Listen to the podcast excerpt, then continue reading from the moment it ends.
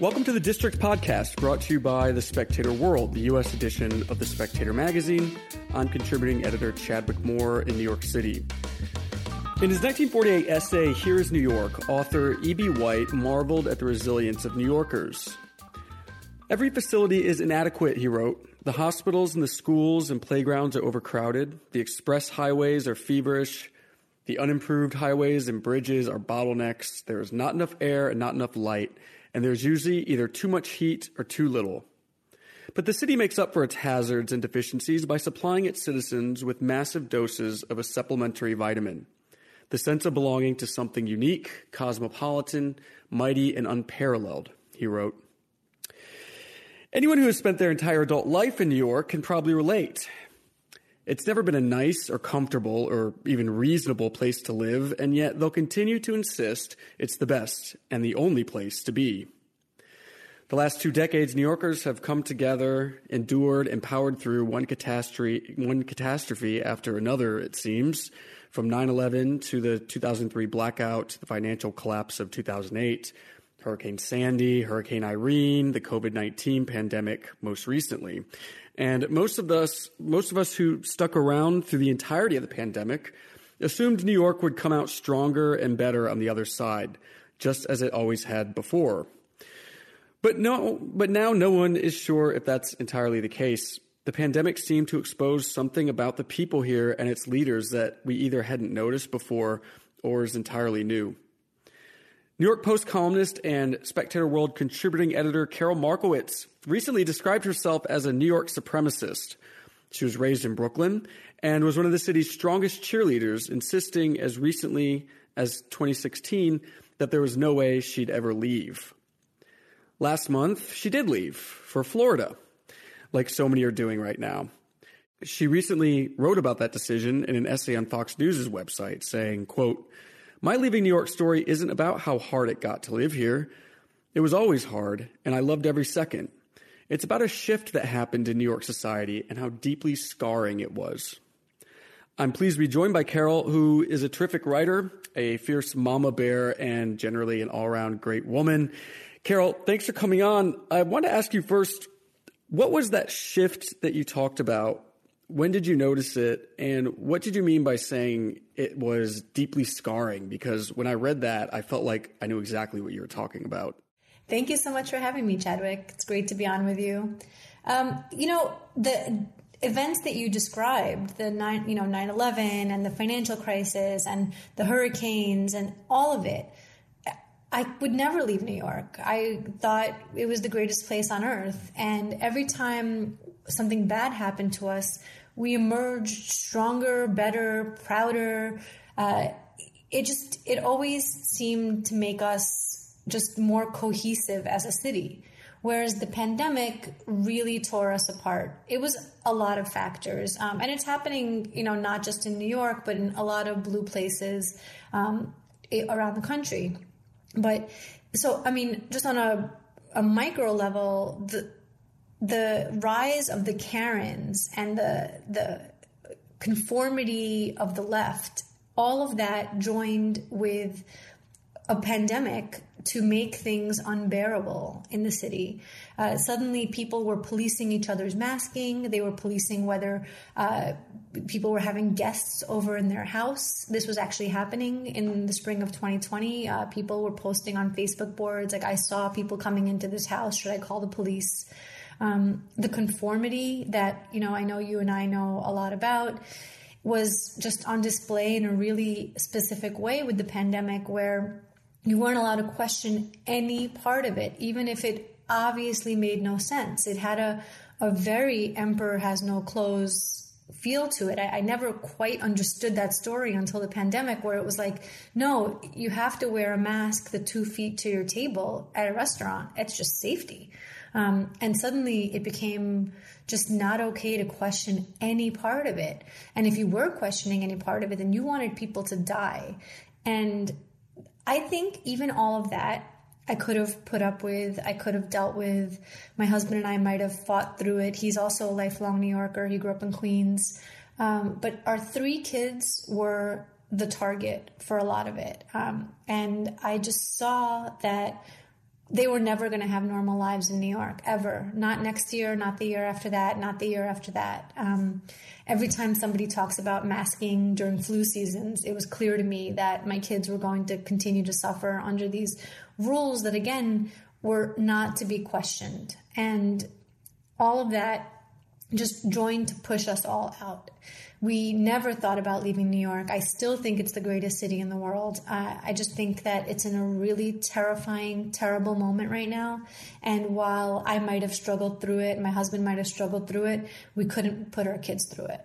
God, that's so well said. And I had a, a, similar experience. Maybe this is also what you felt where, you know, the, at the beginning of the pandemic and even several months in, it's like, okay, we're all going to wear our little masks and, and abide by the rules and whatever. But then it got to a point where I was looking around and still seeing people do this and behave in this way and, and caring one another. And I'm like, I don't think I even know these people anymore. Right it was a really like, terribly isolating um, yeah. feeling for this place that I felt like I knew so well and belonged in. It's, yeah, I kept thinking, where are my badass New Yorkers? Like New Yorkers know a scam when they see it, and this is so obviously a scam. Um, I, obviously the masks don't work. Like, how is that not clear? I mean, even, you know, January 2022, I'm still having these debates, even though many people on the left have accepted that the cloth masks don't work the the medical masks don't work they, they you know they we're going to find out that the N95s don't work either but whatever let them have their N95 moment but they you know the idea that you're still masking kids in masks that you know don't work all of that to me is just it's um, it shows the mania and I don't see them snapping out of it. I really expected so much from my New Yorkers. I thought you know, nobody sees through the BS better than New Yorkers do. What's happening here? Oh God, that's so true. So well put. I mean, that's exactly what I've been feeling, and it's it's maddening and and sad. And and you you had wrote, um, you know, that, that a lot of this was about your children, and you just had mentioned that you made up this really great point in um, uh, a piece in the New York Post where you said that when uh, when Mayor Bill De Blasio announced vaccine mandates in October, and kid, kids under 11 were not eligible for vaccines yet. He failed to exempt them until media pointed out this an error. There's a quote from your article, and you said um, it was as if kids in the city simply didn't exist. Mm-hmm. Uh, can you talk a little more about that? Yeah, I, it was. I mean, all these parents on Twitter were like, "Wait, they didn't say anything about kids under 11. And then it turned out that they had simply forgotten about them. They literally forgot that kids existed and needed to be exempt from this. Now, I think all the vaccine mandates are horrible and I think that they're pointless. That's really what kills me.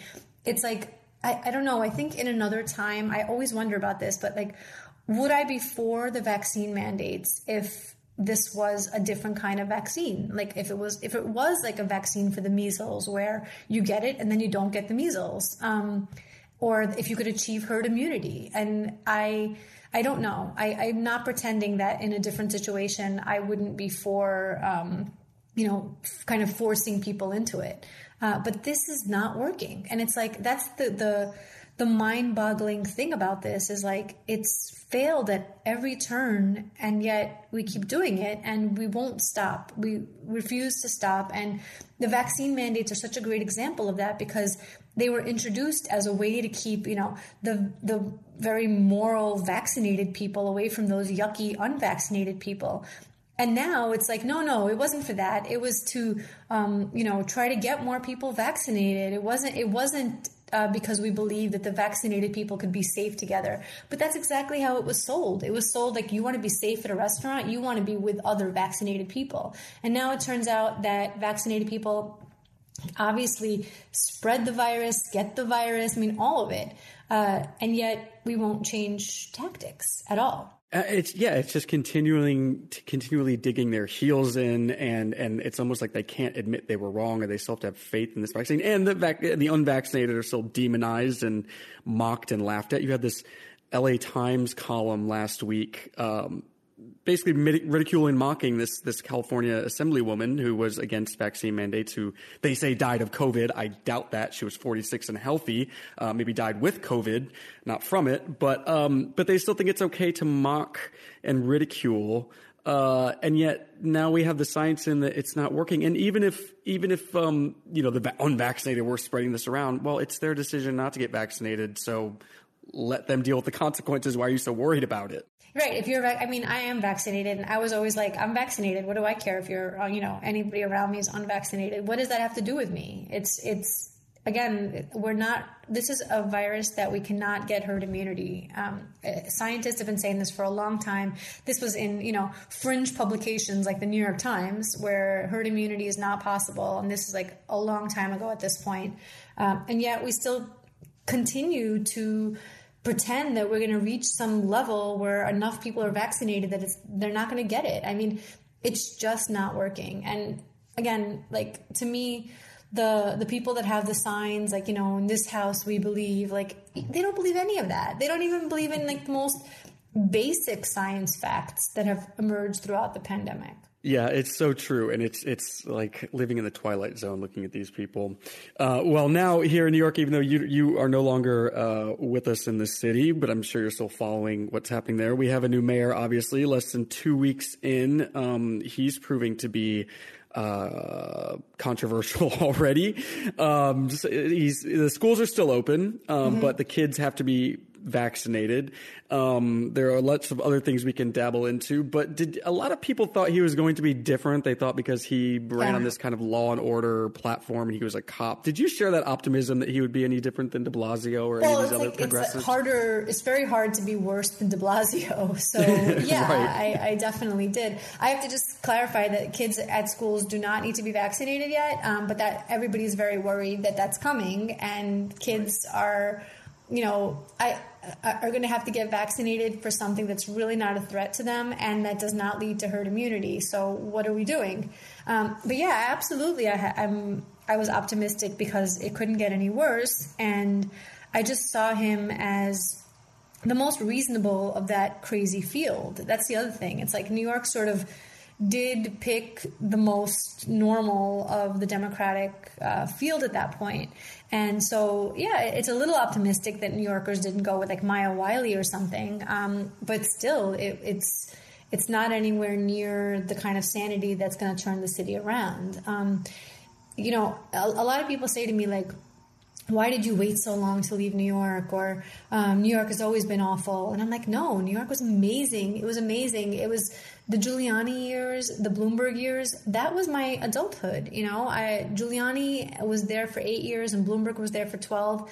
And I had problems with both of them, but like they really understood what made the city tick and they knew how to fix problems. So Giuliani began kind of the the, the renaissance in New York, and Bloomberg continued it. And it was going so well that we coasted into the de Blasio years. Um, for the first few years of the de Blasio administration, things were still amazing because they had been so good for so long. Uh, and then when things started to take a dive, I mean, obviously de Blasio's policies had to eventually have their effect. Uh, but then the with coupled with the pandemic, it just it really brought things uh, to a head.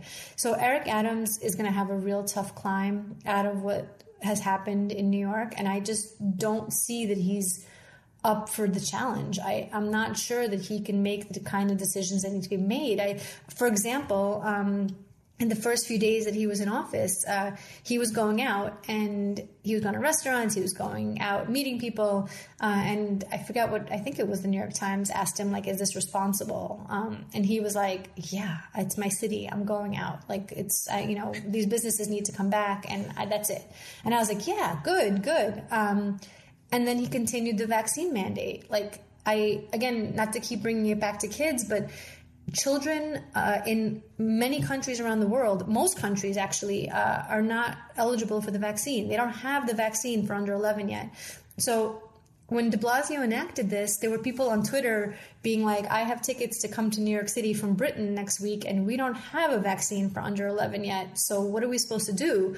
And there's just no thought about given to any of this. Like the tourists are going to come here from all different kinds of places where even if they wanted to vaccinate their kids, they couldn't.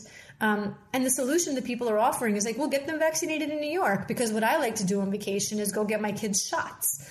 Um, and so I, I just don't see him understanding that like the tourist dollars are going to go elsewhere.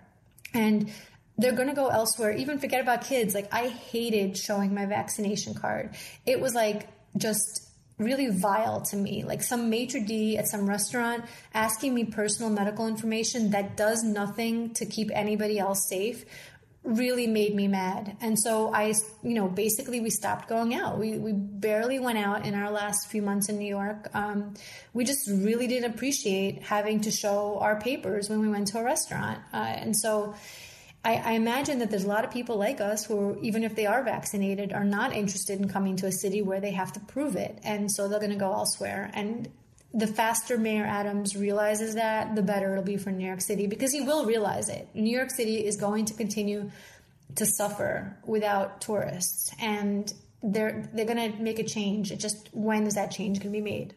Yeah, he sort of he started striking me as someone who flatters very easily. Like, you know, he started like hanging out with some celebrities. I think he was like photographed with De Niro and then he was on Bill Maher's show and he seems to be really loving the cable news right now.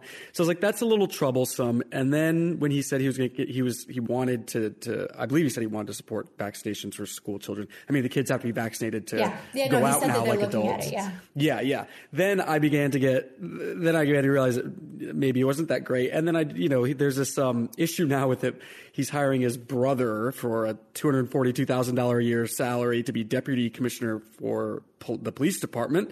Uh, his brother has been a, working in the like parking enforcement division at uh, Virginia College for the last 10 years. But he said that he needed his brother as protection because white supremacy and hate crimes are a big issue in New York City. Is white supremacy a big issue in New York City as a native New Yorker? What would you say about that? Uh, yeah, I, you know, no, I, I have not seen white supremacists in New York. It's just, it's, it's a made up idea. It really is. It's so comical um, that there are white supremacists walking around New York and Mayor Adams is in danger because of him. Like, please, like, you should really watch out for Antifa a lot faster than you should watch out for the imaginary white supremacist of New York City. I mean, yeah, can you imagine this a white supremacist? How would a white supremacist uh, mentally and emotionally survive in New York City when they step outside of their door and there's every possible race and ethnicity and gender yeah. right in front of them, I think they would uh, go insane. I don't think right. that would be a place that you would find many of them.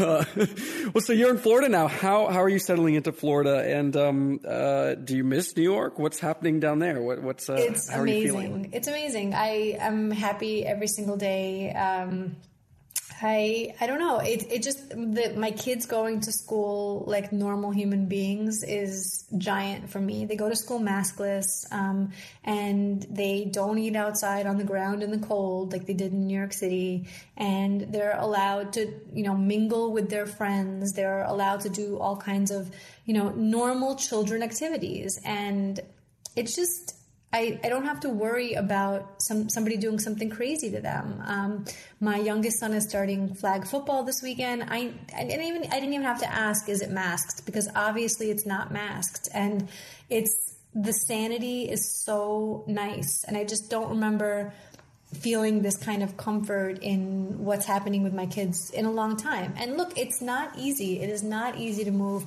It's not easy to move in, in a lot of ways. Um, again, we, we loved New York. We didn't want to leave. We feel like we were forced out. Um, my kids had, you know, friends. They had their lives. They're not like super excited to leave everybody behind. We have a really tight knit family. Everybody's still in New York, although you know we're kind of hoping they all eventually follow.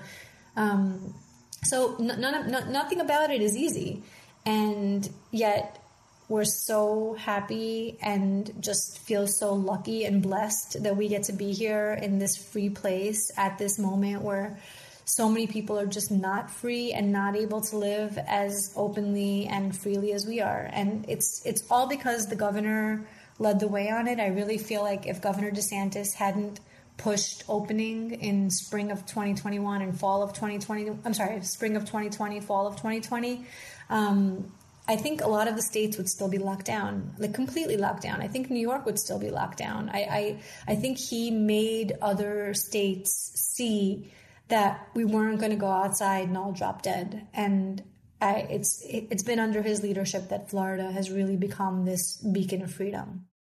Well, we wish you and your family the best of luck and, and congratulations on making it out. And uh, you can find Karol Markowicz in the New York Post, in the Spectator World, on Twitter, um, all over the place. Fox News regular.